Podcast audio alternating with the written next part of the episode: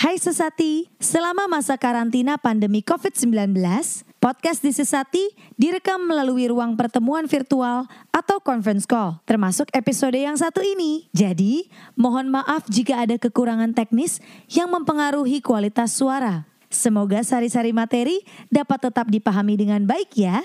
Selamat mendengarkan. Baper dan bucin itu sebenarnya akarnya adalah pikiran kita. Jangan terlalu percaya gitu. Kita perlu meragukan pikiran kita sendiri. Hai semuanya, para sesati di luar sana yang um, mungkin sekarang lagi di rumah aja. Stay healthy, stay safe. Uh, semoga kalian semua baik-baik aja di sana. Kembali lagi bareng uh, gue Lia dan Gue Sel. di podcast Sisi Sati yang kali ini nggak sendirian lagi karena uh, kami ada Mas Aji Santoso Putro yang akan uh, ngobrol-ngobrol bareng hari ini. Halo Mas Aji.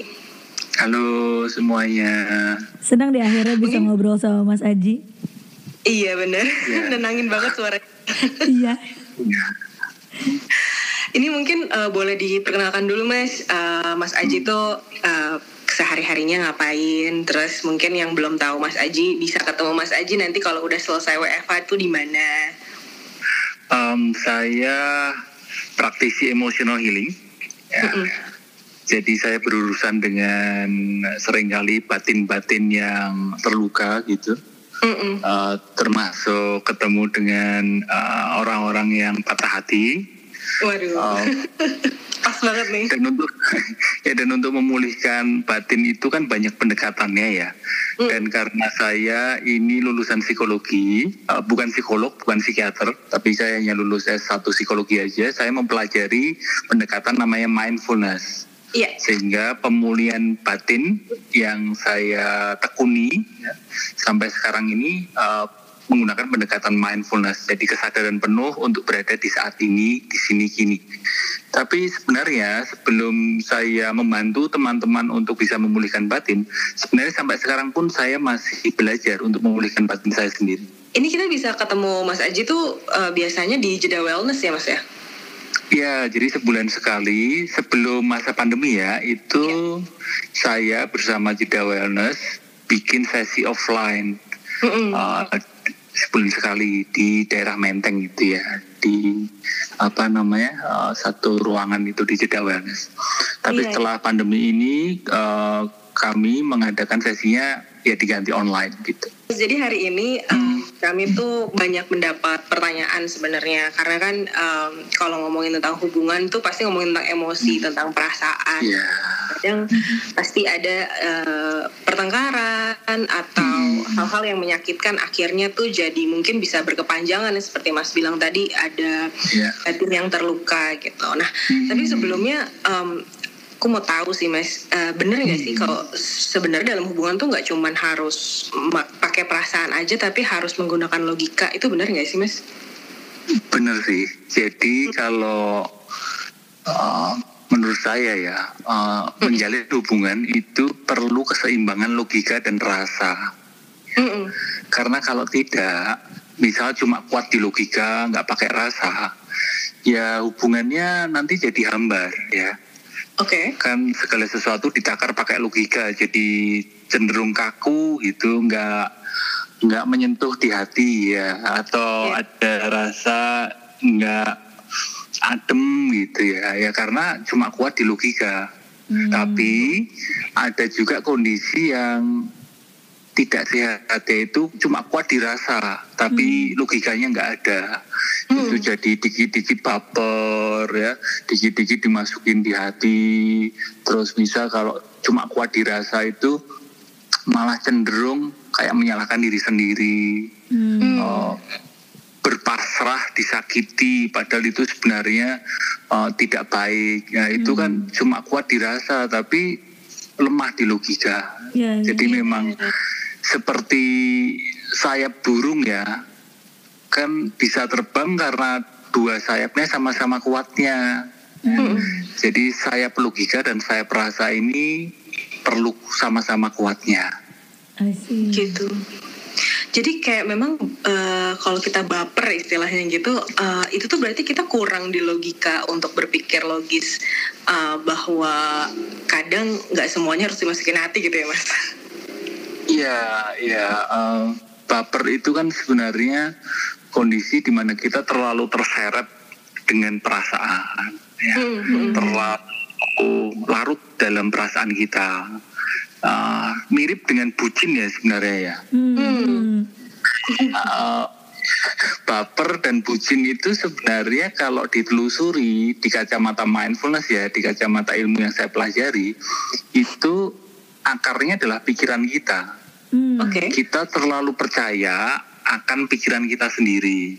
Misal oh, pikiran yang bersuara atau pikiran yang uh, ngomong gitu ke diri kita bahwa cuma dia yang bisa bikin aku bahagia ya kan mm-hmm. atau ada suara di pikiran yang sangat kita percaya aku tidak bisa hidup tanpa dia nah itu kan uh, perlu jangan terlalu percaya gitu kita perlu meragukan pikiran kita sendiri Iya iya iya, wah menarik banget ya. Tapi sebenarnya ada nggak sih mas mungkin kejadian-kejadian atau peristiwa di masa lalu gitu yang bisa mempengaruhi hmm. kita menjadi seseorang yang baper atau bucin mas? Iya, masa lalu itu memberikan pengaruh ya. Bahkan kalau mengutip uh, teori uh, perkembangan di psikologi, itu uh, si Erikson uh, tokohnya itu mengatakan bahwa apa yang terjadi di masa anak bahkan masa kecil ya sebelum uh, apa sebelum sekolah sekalipun baru lahir ke sekolah remaja masa muda gitu itu akan memengaruhi karakter kepribadian kita saat ini. Hmm. Jadi bahkan ada yang mengatakan semua orang itu sebenarnya dihantui masa lalunya. Iya iya iya betul betul. betul. Ya, hanya saja um, kita juga jangan terus merasa jadi korban sepenuhnya atas masa lalu gitu bahwa uh, apalagi di mindfulness, mindfulness itu menekankan pentingnya present moment. Mm-hmm. Sehingga di saat ini, di sini kini itu sebenarnya kita punya pilihan untuk uh, bertindak untuk memilih perilaku apa yang sebaiknya kita lakukan. Gitu. Hmm, hmm. Kalau masalah insecurity itu bisa nggak sih mas jadi alasan akhirnya jadi sering ada baper dan bucin gitu? Ya bisa jadi salah satu alasannya karena memang sebenarnya uh, bucin baper itu uh, dipengaruhi oleh banyak hal termasuk insecure itu sendiri juga dipengaruhi, oleh banyak hal. Tidak hanya semata terkait masa lalu, tapi uh, terkait dengan apa yang kita alami sekarang pun juga uh, memengaruhi hal tersebut. Hmm. Bahkan ada pengaruh juga akan uh, masa depan gitu. Kita terlalu overthinking, terlalu cemas akan masa depan, itu juga akan memengaruhi diri kita di saat ini gitu. Sehingga memang ini multifaktor ya Mbak ya. Uh, iya, iya, iya. Berbicara soal psikologi manusia, berbicara soal kondisi batin seseorang itu tidak bisa terus harga mati oh ya kalau begini berarti penyebabnya cuma ini gitu enggak tapi ini multifaktor yeah, dan yeah. yang menarik adalah di kondisi sekarang ini um, di masa pandemi uh, sebatas berita yang saya baca dan saya lihat ya itu um, cukup banyak uh, pertengkaran di rumah tangga. Betul, ya, betul. Ya, ya karena ya, karena karena di masa pandemi ini kayak semua orang uh, mau tidak mau suka tidak suka itu bertemu dengan rasa bosan yang akan meningkatkan uh, ini apa kita jadi subuh pendek gitu. Iya, iya, iya, iya. Iya. Iya. Jadi mungkin kita kayak kayak perlu merenung uh, ya di masa pandemi ini uh, sudahkah kamu bertengkar dengan pasanganmu? Tiap hari ketemu nggak bisa escape Iya. Ya, Iya, lu lagi, lu lagi ya kan? Lu lagi. Mau berantem juga nggak bisa keluar. iya, kalau berantem ya uh, ya itu tadi ya maksudnya ya kan bakal ketemu lagi besok kita nggak bisa ke mana-mana. Iya makanya. Iya iya betul mas. Rilisnya tuh nggak bisa dengan kabur gitu ya mas. Iya itu itu menariknya di masa sekarang ini sih, di mana kalau di mindfulness memang pemulihan batin itu terjadi ketika kita menemui emosi kita, menemui perasaan kita, Hmm. di mana selama ini sebelum kondisi sekarang kita kan kalau galau, sedih, bosen, stres, uh, insecure gitu kita punya jalan keluar untuk Hmm. jalan-jalan ke mall, Iya, iya. nongkrong bareng teman gitu. Sekarang ini kita kayak dipaksa untuk harus menemui gitu. Sebenarnya ada bagusnya jadi harus tahu cara overcoming uh, problems. Kalau nggak bisa ngapa-ngapain gitu ya mas, harus di situ gimana cara nyelesainnya gitu ya. Iya, iya. Uh, kita sama-sama jadi belajar satu pendekatan yang selama ini tidak kita lakukan. Hmm, Di mana iya. pendekatan itu kita kita menyelami emosi kita, kita masuk ke dalam uh, ketidaknyamanan batin kita. Iya. Kalau kalau dulunya kan kita misal sedih, lalu kita kan berusaha untuk gembira, kita berusaha shifting dari sedih Iya. Menjadi gembira. Sedangkan sekarang ini ya kita perlu menemui sedih itu, masuk ke sedih itu karena untuk memulihkan sedih ya kita perlu perlu menyelami sedih itu. Iya, Hmm, benar, bukan benar, malah benar. menolak ya, Mas ya. Bukan, bukan. Acceptance is the key of healing. Hmm. Iya. Nah, ini juga sebenarnya jadi yang bikin kita sulit untuk mengendalikan diri nggak sih mas saat ada masalah dalam hubungan? Iya, em, buat saya ya, saya pun juga berada di satu hubungan, maksudnya suami istri gitu dan dan kami berdua juga eh, belajar, masih terus belajar sepanjang hidup kelihatannya, masih terus saling mengingatkan bahwa eh, sumber masalah sebenarnya ada di dalam diri kita masing-masing gitu. Hmm. Jadi ketika udah mulai naik gitu ya suara udah mulai kayak ma- mau marah gitu atau udah marah gitu kayak kita belajar untuk ngerem gitu. Ngerem uh, untuk membereskan yang ada di dalam diri kita sendiri dulu. I see. Mas, tapi eh, kalau misalnya kita mau meluapkan kemarahan kita tuh sebenarnya boleh nggak sih Mas dalam berkonflik tuh? Ya, em, antara boleh dan tidak ya. Maksudnya uh, kita perlu bedakan dulu antara perasaan marah dengan peluapan marah. Hmm. Kalau perasaan marah itu sebenarnya ya perasaan yang sehat, maksudnya perasaan yang wajar, perasaan yang alami. Perasaan marah itu tidak salah. Hmm. Oh, Yang menjadi concern kita bersama adalah peluapan rasa marah. Hmm. Uniknya, semakin kita membenci perasaan marah, semakin kita mengusir perasaan marah, biasanya peluapan marah kita tidak terkendali. Hmm. I see. ya. Tapi ketika kita bisa memahami perasaan marah ini dari sudut pandang yang luas, dari kacamata yang wholeness gitu ya, pola pikir yang wholeness, marah ini tidak sepenuhnya buruk kok gitu. Maka peluapan marah malah lebih lebih aman lah gitu. Bisa kita gunakan buat berkarya, bisa kita gunakan untuk kayak apa ya, eh, bisa contoh kalau di rumah ya, gunakan eh, tenaga marah itu, perasaan marah diluapkan dengan bersih-bersih rumah misal gitu. Iya. Tapi kan, eh, oh ya mas, tapi kan kita eh, kalau misalnya lagi bete gitu sama sama Hmm. sama Pasangan. Heeh. Hmm. kan ada oh, kita jadi kayak aduh pengen pengen ngomel gitu kan. Nah Hmm. ada nggak sih mas menurut mas tuh eh, cara yang sehat untuk berargumen dengan pasangan gitu, untuk berantem yang sehat tuh ada nggak sih caranya? Ada, ada, ada. Em, saya memahami bahwa pertengkaran dalam sebuah hubungan itu hal yang sehat. Hmm. Ya, kalau sama sekali tidak pernah bertengkar itu malah dipertanyakan. Pasti ada salah satu pihak yang terlalu mengalah. Hmm. Kalau tidak ada pertengkaran sama sekali ya, kalau tidak ada pertengkaran sama sekali itu malah bisa dipertanyakan bahwa eh, pasti ada salah satu pihak yang merasa tertindas gitu. Iya iya. dan itu bisa meledak di suatu waktu gitu Dia jadi yang kayak di repressing luar. gitu ya Mas ya? Mm-mm, Iya, mm-mm. iya. dan dan saya rasa sebagian uh, relasi begitu gitu Hmm. makanya saya uh, malah memahami bahwa pertengkaran itu bagus Cuma pertengkaran dijaga tidak terus meledak.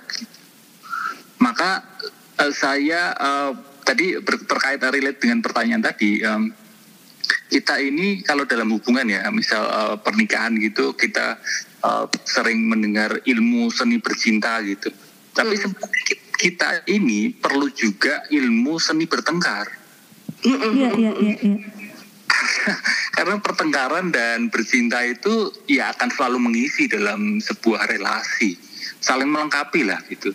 Tanpa iya. ada pertengkaran tidak akan ada bercinta, tanpa ada bercinta tidak akan ada pertengkaran. Maka kita perlu uh, belajar bagaimana bertengkar dengan anggun gitu ya bertengkar dalam arti bertengkar dalam arti ya berdebat ya ya ngomel ya pokoknya uh, tidak menyetujui gitu itu asik malah cuma yang perlu dijaga adalah perasaan paling benar sendiri itu yang ya. Perlu dihindari sih Iya iya iya. Karena karena ekspresi ego ya, ekspresi ego itu salah satunya adalah merasa benar sendiri. Iya. Hmm. Hmm itu yang baru mau aku tanya sih mas karena kan semua orang pasti kayak pengen yang dibilang benar gitu kan gak ada yang mau disalahin gitu nah hmm, ini pasti kan hmm. jadi susah uh, kalau misalnya berargumen takutnya malah akhirnya malah berujung sama misalnya kalau yang belum menikah gitu sama putus lah atau apa gitu yang hmm, hmm. benar-benar ah kamu ternyata nggak bisa ngertiin aku gitu. Biasanya kan di ujung gitu. Emang nggak ngerti udah lah gitu. atau malah ada sebaliknya yang ya udah aku emang salah terus nih kamu terus yang benar gitu kan. Sering banget nih iya. kalau iya. Pengalaman ya Lia pengalaman. Jadi kayak ini saya mikir soal ya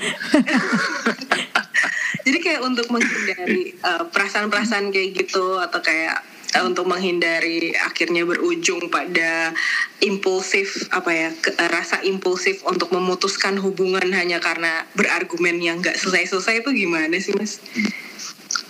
Kalau latihan praktisnya ya, maksudnya latihan secara realnya itu ya duduk diam hening meditasi. Karena hmm. latihan itu ya pengalaman saya. Kalau tadi kan uh, curcol ya uh, tentang pasangan. Kalau sekarang saya curcol tentang latihan saya akan saya itu uh, saya jadi ini ini unik. Jadi saya terlatih untuk tidak terlalu percaya dengan pikiran kita, pikiran saya sendiri gitu. Hmm, hmm, hmm, hmm. Jadi saya ya memberi ruang di dalam diri saya bahwa uh, ada hal yang uh, perlu diragukan gitu kayak um, kalau merasa benar sendiri kan kayak 100% itu benar gitu kan apa yang saya yakini bener itu 100% bener gitu. Tapi dengan latihan meditasi sedikit demi sedikit saya kayak punya ruang untuk meragukan kebenaran yang saya punya gitu dan hmm. itu akan berdampak cukup sehat sih ketika saya berinteraksi berdebat dengan istri saya gitu. Jadi ketika saya punya keyakinan misal uh, enak tahu gitu, terus istri saya bilang oh enak tempe gitu. Nah, ini contoh yang agak unik ya perdebatan tahu dan tempe. Uh, Tapi dari perdebatan saya luas loh. saya saya uh, pada waktu meyakini bahwa tahu itu lebih enak daripada tempe, di saat itu pula saya punya ruang bahwa ya nggak 100% sih tahu enak gitu. Iya iya iya iya. Iya iya iya. Walaupun Mas tetap ya, percaya bahwa tahu itu. itu enak, walaupun Mas tetap percaya bahwa tahu itu enak, tapi nggak berarti tempenya juga nggak enak gitu berarti Mas saya kira-kira gitu ya. Iya, lagi pula uh, pikiran saya yang mempercayai bahwa tahu itu enak, itu kan ya hanya sebatas, sebatas pikiran, bukan kenyataan, bukan kebenaran mutlak kan. Iya, iya, iya, iya, iya.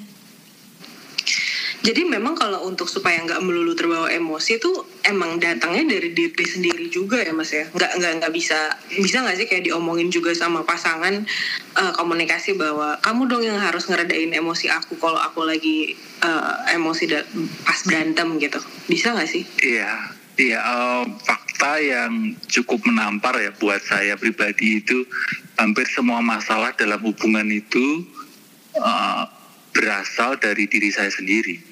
Hmm, Oke. Okay. Yang perlu diberesin itu diri saya sendiri. Gitu. Karena misal ada teman yang bercerita uh, dirinya bosan gitu, lalu uh, dia berharap pasangannya bisa mengurai bosannya gitu kayak bisa menghibur dia bisa menghadirkan situasi-situasi yang hore gitu Iya. Um, tapi ternyata pasangannya tidak bisa begitu akhirnya dia mengatasi menyiasati bosannya dengan selingkuh dengan ya, dengan apa menjalin hubungan dengan yang lainnya tapi long story short ketika dia menjalin hubungan dengan yang lainnya juga mengalami fase yang serupa. Hmm. dia bosan lagi. Seperti itu terus. Sehingga sebenarnya sumber masalahnya adalah di dalam diri kita. Hmm, ya kita perlu menjalin hubungan maksudnya menjalin komunikasi dengan pasangan. Ya, misal uh, kamu sebaiknya seperti ini kamu sebaiknya begitu gitu tapi perlu diimbangi dengan dengan uh, menenangkan diri sendiri dulu sih karena kalau enggak uh, permintaan kita terlalu banyak kepada pasangan kita Oh iya iya iya iya. Jadi Soalnya harus tahu masalahnya apa ya sama diri kita baru baru bisa eh, tahu masalahnya apa sama hubungan gitu ya mas. Iya, kita perlu menjalin hubungan baik dengan diri kita sendiri agar kita bisa menjalin hubungan baik dengan orang lain. Itu prinsipnya sih. Iya. Selama kita belum bisa menjalin hubungan baik dengan diri kita sendiri, maka kita akan kesulitan menjalin hubungan dengan orang lain. Ah, karena kalau kalau kita tidak bisa bahagia dengan diri kita sendiri, semakin kita tidak bahagia dengan diri kita sendiri, maka kita akan semakin demanding ke pasangan kita untuk membahagiakan diri kita. Dan itu adalah awal diri kita. Oh iya mas, terus em, tadi kan eh, kalau misalnya dalam hubungan juga kadang ada faktor ketidakpuasan juga nih dalam hubungan. Nah itu juga sebenarnya pengaruh nggak sih dari eh, keduanya dalam satu hubungan itu jadi membuat kita tidak puas atau sebenarnya itu juga masalah dari diri kita sendiri bahwa kita punya rasa ketidakpuasan yang tinggi gitu kayak semuanya eh, misalnya ada orang-orang yang mungkin eh, perfeksionis gitu dan semuanya pengen Iya. sesuai dengan harapannya dia sehingga dia jadi Iya. sulit puas gitu. Itu pengaruh nggak sih mas dengan uh, mudahnya tidak puas dengan hubungan ini? Apakah memang uh, hubungannya itu yang belum berkualitas atau sebenarnya dirinya sendiri aja sih mas yang membutuhkan banyak hal gitu? Iya, eh, berpengaruh ya, berpengaruh. Terkait dengan eh, ketidakpuasan atau misal kenyamanan gitu, merasa nggak nyaman, eh, lalu hanya melihat bahwa nggak nyamannya itu gara-gara pasangan gitu. Mm. Itu kan eh, persoalan ketidaknyamanan, persoalan ketidakpuasan itu kan relatif ya sebenarnya, maksudnya Iya. tidak ada ukuran bakunya kan. Eh, kalau air mendidih itu ya derajatnya eh, suhunya itu eh, udah pasti gitu kan. Tapi kalau persoalan kenyamanan, persoalan kepuasan ini kan relatif dan ini yang menjadi PR kita masing-masing sih. Kenapa? Karena apalagi di zaman modern ya. Kenyamanan kita itu standarnya begitu tinggi gitu iya Hmm. kepuasan kita juga ya ada sebagian pihak ya yang kayak menggiring kita bahwa ya namanya hubungan yang bahagia yang bisa menghasilkan kepuasan kita, menghasilkan kenyamanan itu ya standarnya begini gitu. Iya. Padahal kan di kenyataan nggak bisa terus seperti itu. Kita terus jadi kayak uh, lebih banyak menuntut kan. Iya. Iya. Uh, merasa cukup ya, contentment itu perlu dilatih. Ya balik lagi ya main praktisnya ya duduk diam hening uh, meditasi karena itu latihan yang saya uh, lakukan selama ini sangat membantu untuk merasa cukup. Karena dengan duduk diam hening kan nggak ngapa-ngapain dan melatih diri ya that's enough gitu. Sehingga uh, range kenyamanan range uh, kepuasan jadi meluas gitu. Sehingga meskipun ada hal-hal yang tidak pas itu tetap bisa memaklumi. Hmm. Ya, ya, ya, ya. Mas, tadi balik ke konflik itu kita kita berkonflik dan Mas juga tadi bilang kalau misalnya di masa WFH ini, di masa kita karantina ini banyak sekali emosi-emosi yang mungkin meng- yang berpotensi mengganggu eh, kestabilan dan kesehatan hubungan kita ya Mas ya. Nah, tapi kalau Iya. misalnya kita dalam berkonflik itu eh, intensitas emosi kan pasti lumayan tinggi ya Mas ya. Apalagi mungkin untuk untuk kita aku sih terutama yang mungkin praktisi mind well-nya belum tinggi gitu. Em, sebenarnya bentuk pendinginan, bentuk rilis gitu dari dari dari kon- dari dari emosi kita setelah konflik yang intens itu gimana sih Mas? Kita bisa ngapain gitu? Ya, uh, ada satu hal praktis yang bisa dilakukan ya kita semua tidak harus jago-jago banget untuk uh, berlatih meditasi yaitu uh, ambil jeda, uh, beri ruang waktu untuk sendiri. Uh, saya bisa memahami kondisi sekarang ini yaitu tadi kan lu lagi lu lagi di dalam rumah uh, bersama bareng terus itu memang tidak mudah. Sehingga uh, buat pasangan uh, kita semua itu ya berilah ruang untuk pasanganmu sendiri gitu. Berkegiatan sendiri meskipun dalam satu rumah ya. Hmm. dalam satu rumah uh, diri kita juga punya waktu buat sendiri. Misal di satu sudut ruangan atau di kamar lalu uh, pasangan juga diberi ruang untuk seperti itu. Sehingga uh, ada ruang ada waktu untuk menemui diri sendiri. Ya dan itu kita butuhkan. Sebuah Ya. momen of solitude gitu. Uh, dengan begitu maka uh, konflik itu tidak kencang banget gitu tetap ada tetap ada. Itu tidak bisa dipisahkan dalam sebuah relasi ya. Tapi ketika itu terjadi eh, semacam senar gitar tidak terlalu kencang sekali. Kalau kencang sekali kan jadi putus gitu senar gitar. Eh, bisa dijaga intensitasnya di ukuran yang pas gitu. Iya, iya, iya, iya.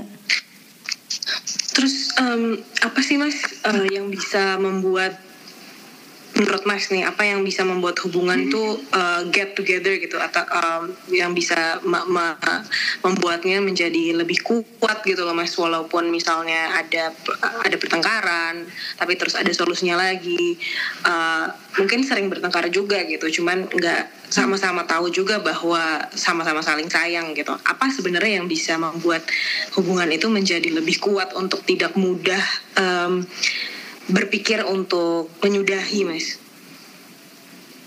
Oke, em,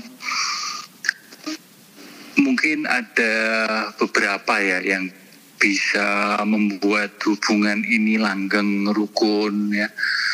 Hmm, yang pertama adalah luangkan waktu untuk eh, untuk mendengarkan satu sama lain. Mm-mm. Jadi eh, praktis ini namanya deep listening. Ya. Sebenarnya kalau dari sudut pandang yang lebih luas, latihan ini membuat kita respect, mengapresiasi, menghargai pasangan kita. Ya. Itu eh, praktiknya dengan latihan deep listening. Jadi dia ngomong, ya didengarin.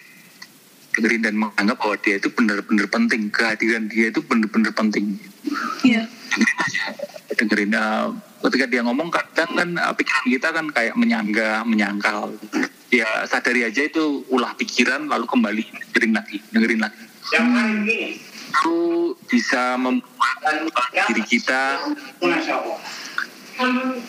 membuat diri kita uh, terlatih untuk mengapresiasi dan yang berikutnya uh, selain latihan deep listening kita pun juga perlu berlatih bahwa kebahagiaan kita itu tidak sepenuhnya tergantung oleh pasangan kita. Kita bisa berbahagia secara mandiri gitu. Iya, iya. ya dua itu sih latihan yang saya rasa bisa jadi uh, resep untuk langgeng hubungannya I see, I see. Mas, Iya, kalau iya. boleh kasih tips Mas untuk kita supaya em, gimana caranya supaya kita tidak merusak hubungan kita, kualitas hubungan kita saat karantina ini, Mas? Ada beberapa tips mungkin? Ya, eh, pertama adalah kalau memang tidak bisa gembira gitu, memang tidak bisa sehore sebelum masa pandemi nggak apa-apa gitu, karena memang masa pandemi ini kita sama-sama berada di kondisi yang seperti ini, jadi tidak bisa terus memaksa diri buat buat se- seindah sebelum masa pandemi gitu. Kayak eh, sedikit mungkin berbeda tema kayak produktivitas gitu. Uh, ya sebelum masa pandemi kita bisa produktif gitu. Sedangkan di masa pandemi ini ya kita tidak bisa berharap diri kita seproduktif sebelum masa pandemi. Demikian juga hubungan cinta. Uh, sebelum masa pandemi kelihatannya asik ya uh, nonton bioskop romantis lah gitu. Tapi di masa pandemi ini kita kehilangan romantis itu dan itu tidak apa-apa ya, tidak perlu dipaksakan buat romantis juga. Uh, kalau saya memahami kondisi sekarang ini kan kita belajar uh, sesuatu eh, belajar sisi yang selama ini tidak kita sentuh gitu. Dulu kita sangat menyanjung keramaian gitu, sangat sangat suka ketika menjalin hubungan itu ya jalan-jalan keluar rumah, nonton bioskop, nge-mall, terus kalau pas ada masalah ya terus asik sendiri-sendiri dengan teman-temannya gitu. Yeah. Kita selalu mengglorifikasi itu gitu. Sedangkan sisi yang satunya di mana sisi satunya itu adalah keheningan, kesendirian, kesepian, kebosanan. Um, ya harus terus bersama di dalam satu rumah itu kan sisi yang selama ini kita anggap itu sisi gelap, sisi yang nyebelin lah. Mm. Padahal di sisi nyebelin itu dalam tanda petik kita pun perlu mempelajarinya. Mm. Uh, jadi sisi yang selama ini berseberangan pun kita perlu perlu menerimanya, perlu mempelajarinya. Atau misal dulu sebelum masa pandemi kita mengglorifikasi soal kecepatan, harus cepat, harus cepat, harus cepat. Nah di masa sekarang ini kita perlu belajar soal kelambatan, soal hmm. melambat. Ternyata belajar melambat itu lebih susah sepertinya daripada belajar untuk cepat gitu. Iya. Yeah. Ya, demikian juga dalam hubungan itu sangat sangat ini sih uh, diperlukan untuk bisa menjaga kerukunan selama pandemi. Iya. Okay, okay. Jadi kalau misalnya kita selama pandemi ini sebenarnya kita mau lebih slow, mau lebih embracing our time untuk uh, sendiri gitu, itu juga nggak masalah ya mas ya? Nggak masalah, memang ya saat ini kita kita perlu memeluk dua sisi ya. atau bahkan sekarang ini kita perlu memeluk sisi yang selama ini kita akhirikan. Terima kasih banget Mas Aji. Iya Mas Aji makasih banget loh mau diganggu. Sama-sama. Semoga nanti kalau misalnya udah semua ini selesai kita bisa ketemu langsung, kita bisa main-main ke Jeddah. Oke deh kalau gitu. Makasih banyak Mas Aji. Semoga uh, next time uh, kita ngobrol-ngobrol lagi. Uh, itu yeah. dulu dari Kak aku hmm. Lia dan uh, Isel. Sampai ketemu lagi di podcast minggu depan. Bye. Bye. Bye.